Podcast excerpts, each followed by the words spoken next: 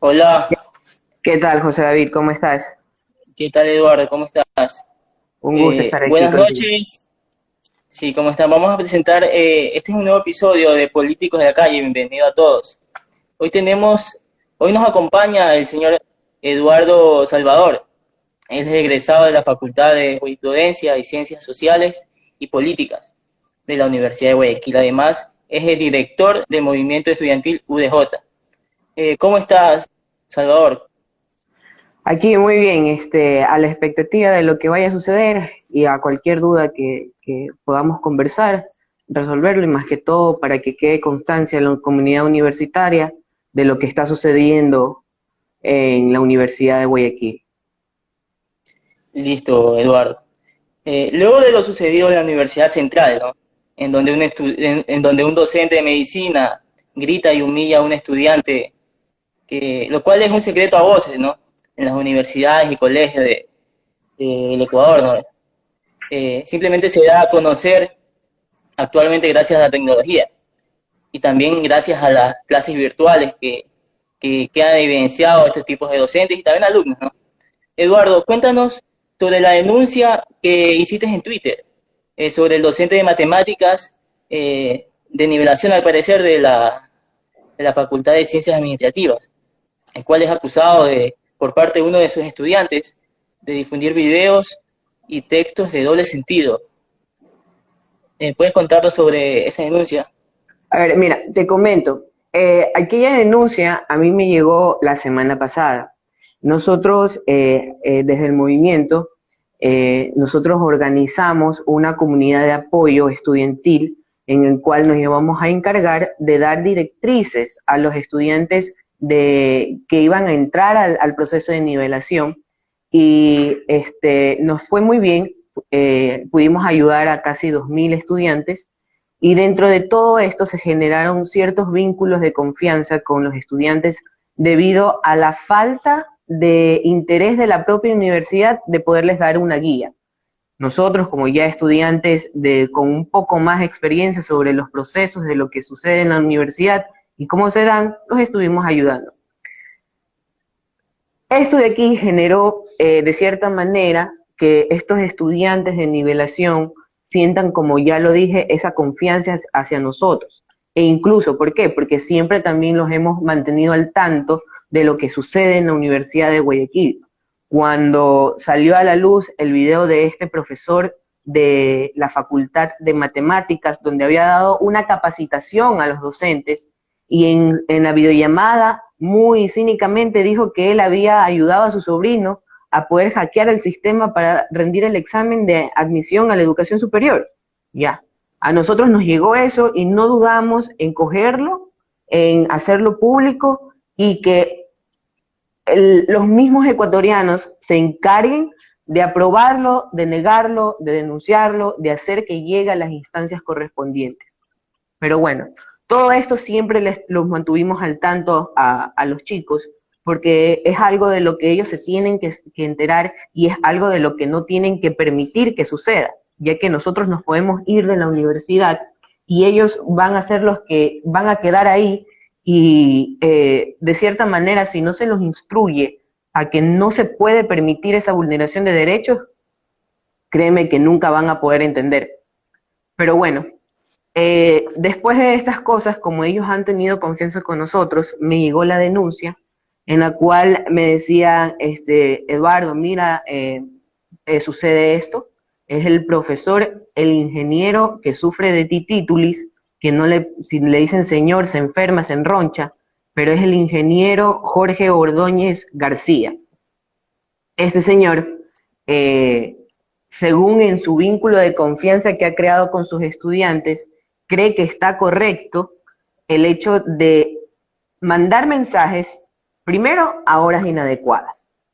Segundo, desubicados, inapropiados y de doble sentido a los estudiantes en el grupo de WhatsApp que él mismo creó para su materia. Y de esta misma manera, o sea, no le bastó, comenzó a enviar videos propios de él, de, de, de bailando en TikTok, que de cierta manera uno lo ve y a uno le causa algo, es como unas ñañaras que te provoca ver ese tipo de videos de, de, este sujeto bailando. Y después dice que tiene videos peores que ese.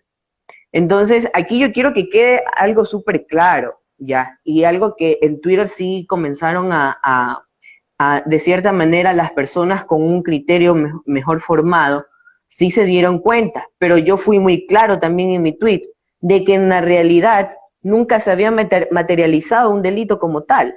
O sea, no se podría decir de que algún estudiante estaba sufriendo de acoso o de que estaba, se estaba cometiendo otro tipo de delito. Y yo fui claro en el tweet, en el hilo de tweet que puse. Yo fui claro, no se está materializando un delito, pero sí está presente la constante amenaza de que aquel profesor vulnere los derechos de los estudiantes violentando eh, de forma sexual. Entonces está latente la amenaza, la amenaza está constante. Y lamentablemente eh, me he levantado el día de hoy y me he dado cuenta que la Universidad de Guayaquil no ha hecho absolutamente nada. Absolutamente nada. El tweet ha llegado a muchas personas, incluso a ex ministros del gobierno de, del expresidente Rafael Correa, y aún así a la propia universidad parece que no le ha llegado el tweet, a pesar de que lo, han etiquetado como locos para que pueda manifestarse sobre lo que está sucediendo, pero prefieren hacerse de los, de los oídos sordos, de los ojos ciegos, de que aquí nada pasó, aquí nada está sucediendo, y simplemente porque creen que no se ha materializado el, el delito, no tienen que tomar cartas en el asunto, o sea, ignoran totalmente que es una persona, este, este sujeto, es una persona desubicada, ya, con una muy, pero muy poca ética de docencia y que cree que está justificado su accionar. O sea, es terrible el pensamiento de este sujeto, o sea, su limitez mental no le, no, no le permite de alguna u otra manera darse cuenta y ser consciente de lo que está cometiendo y del peligro latente que está haciendo, y más que todo de lo que ignora totalmente que es su ética como docente. Y eso en la Universidad de Guayaquil, lamentablemente, es una constante que siempre sucede. Eduardo, eh, estoy viendo en este momento también los, los tweets y el tweet en sí, ¿no? Donde se aclara totalmente que no, no hay, no se está cometiendo en sí un acto, pero este tipo de, de cosas no se ve bien como, como docente. O sea, siempre hay que tener una línea, ¿no? Una cosa es amistad, otra cosa es, o sea, estás en un grupo en el cual, o sea, en un grupo de WhatsApp, en el cual se deben enviar tareas, eh, todo lo que, lo que tiene que ser académico, ¿no? Y no salirse con ese tipo de cosas. Tal vez, no, no digo que tal vez un alumno pueda hacer eso tampoco, pero parece que aquí se ha faltado el respeto, se ha hecho faltar el respeto del docente. No solo, entonces, no solo entonces, eh, entonces no, no va a existir un tipo de denuncia formal por parte de este estudiante o de algún movimiento en sí. A ver, la situación, lamentablemente, nosotros no podemos eh, materializarla en un delito y llevarla a las instancias correspondientes para que la justicia se haga cargo de lo que está sucediendo. Lamentablemente no lo podemos hacer porque no existe una materialización de delito como tal. Lo único que nosotros, el deber objetivo del dirigente estudiantil es dar a conocer a la comunidad estudiantil lo que está sucediendo. Y que esto, exacto, y que esto llegue a las autoridades correspondientes. Porque de alguna u otra manera nosotros tenemos una representación estudiantil, ¿no? Hemos tomado la decisión de tener el valor de salir adelante, de que sucede algún problema, dar la cara y estar prestos a las soluciones. Pero nosotros hasta ahí podemos llegar, ¿ya? Hasta ahí podemos llegar porque no somos autoridades, somos simples estudiantes, que eso sí, que no vamos a permitir que sucedan este tipo de cosas, pero a quien le compete realmente tomar cartas sobre el asunto, tomar una decisión, armar un proceso, llevar, llevar el caso al debido proceso dentro de la Universidad de Guayaquil, que es la institución que se encarga de regular todo tipo de, de, situaciones graves que suceden en la universidad, ya sea con estudiantes, con docentes, con secretarias, con decano, vicedecano, directores de carrera.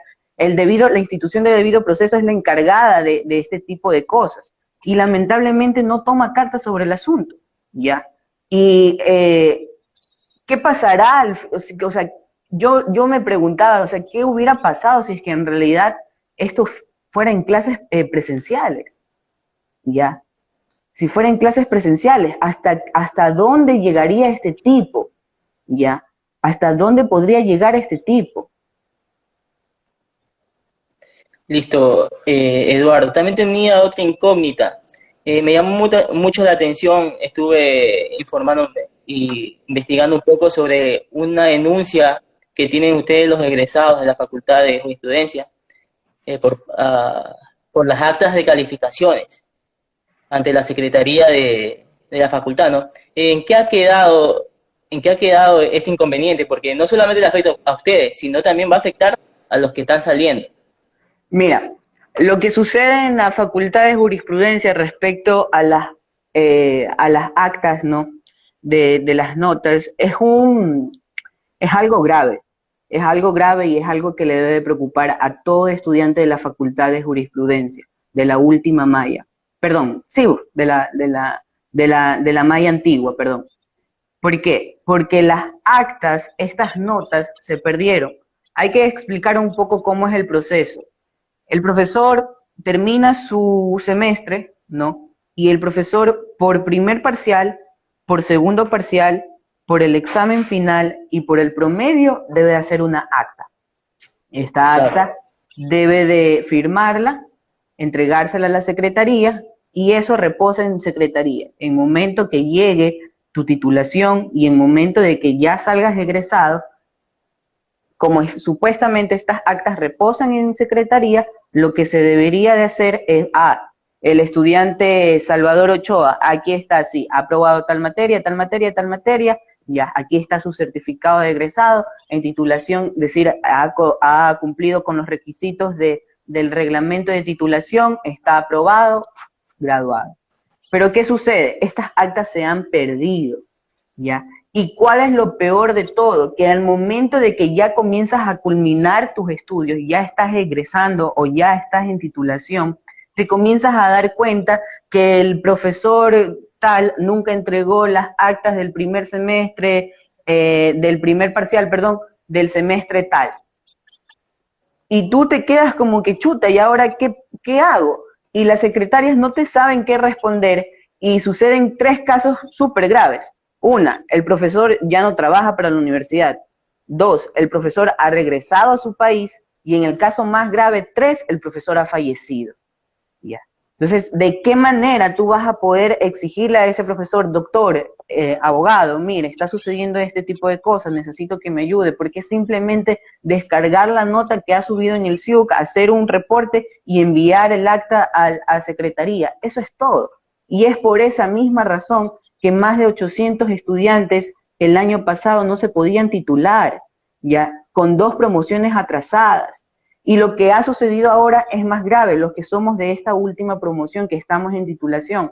¿Por qué? Porque para hacer las prácticas preprofesionales, el Consejo de la Judicatura nos pedía que eh, teníamos que tener en físico y en original nuestro certificado de egresado. En nuestro certificado de egresado tenía que estar todas las notas que hemos aprobado de cada materia.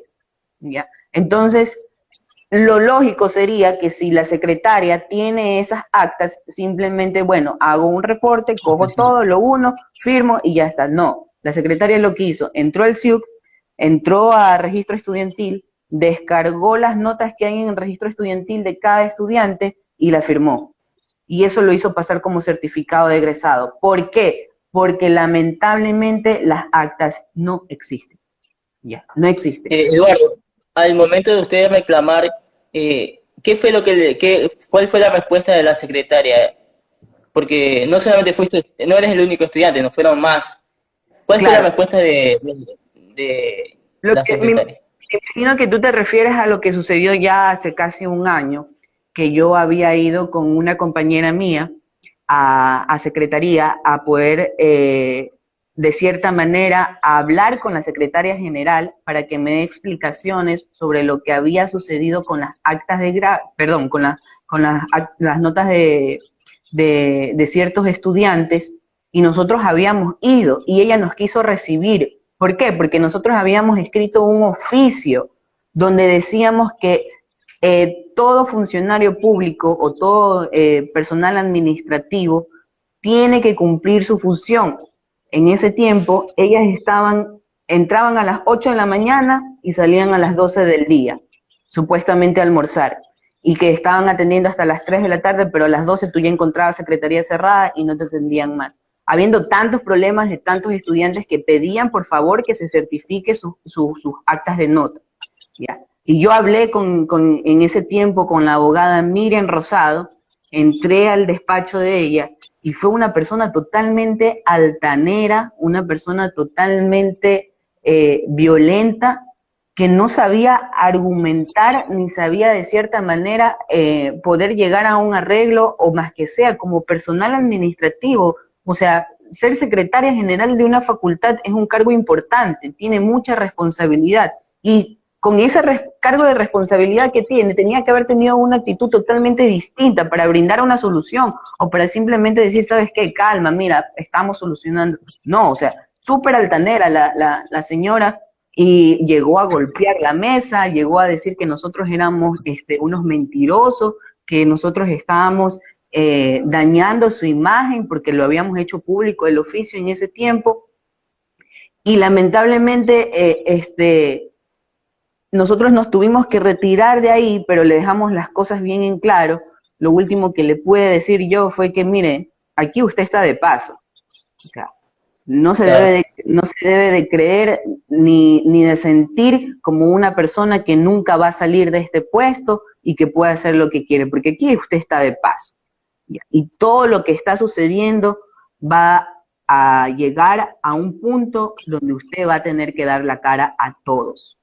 Y así fue, y así fue. Ella lamentablemente este, eh, ha estado ya citada por la Defensoría Pública por la acción de protección que presentaron los de titulación del año 2019, del último semestre, y ella tuvo que dar la cara y hablar sobre lo que estaba sucediendo. Y después pasaron unos meses, comenzó la pandemia y trató mal a un compañero que tiene discapacidad visual, le cerró la puerta en la cara y creyeron que eso ya fue como que la gota de que derramó el vaso no se habían enterado todas las arbitrariedades que había cometido esta señora y la facultad decidió este, separarla, separarla. Listo. Qué lamentable lo que está sucediendo. Esperemos que los que nos, los que estamos por egresar no tengamos ningún inconveniente, ¿no? Gracias a Dios eh, ya estás haciendo las prácticas las prácticas profesionales al parecer, ¿no? Entonces, entonces hay un alivio también para ti en, ese aspecto. Eh, Eduardo, te quería agradecer mucho por aceptar la invitación.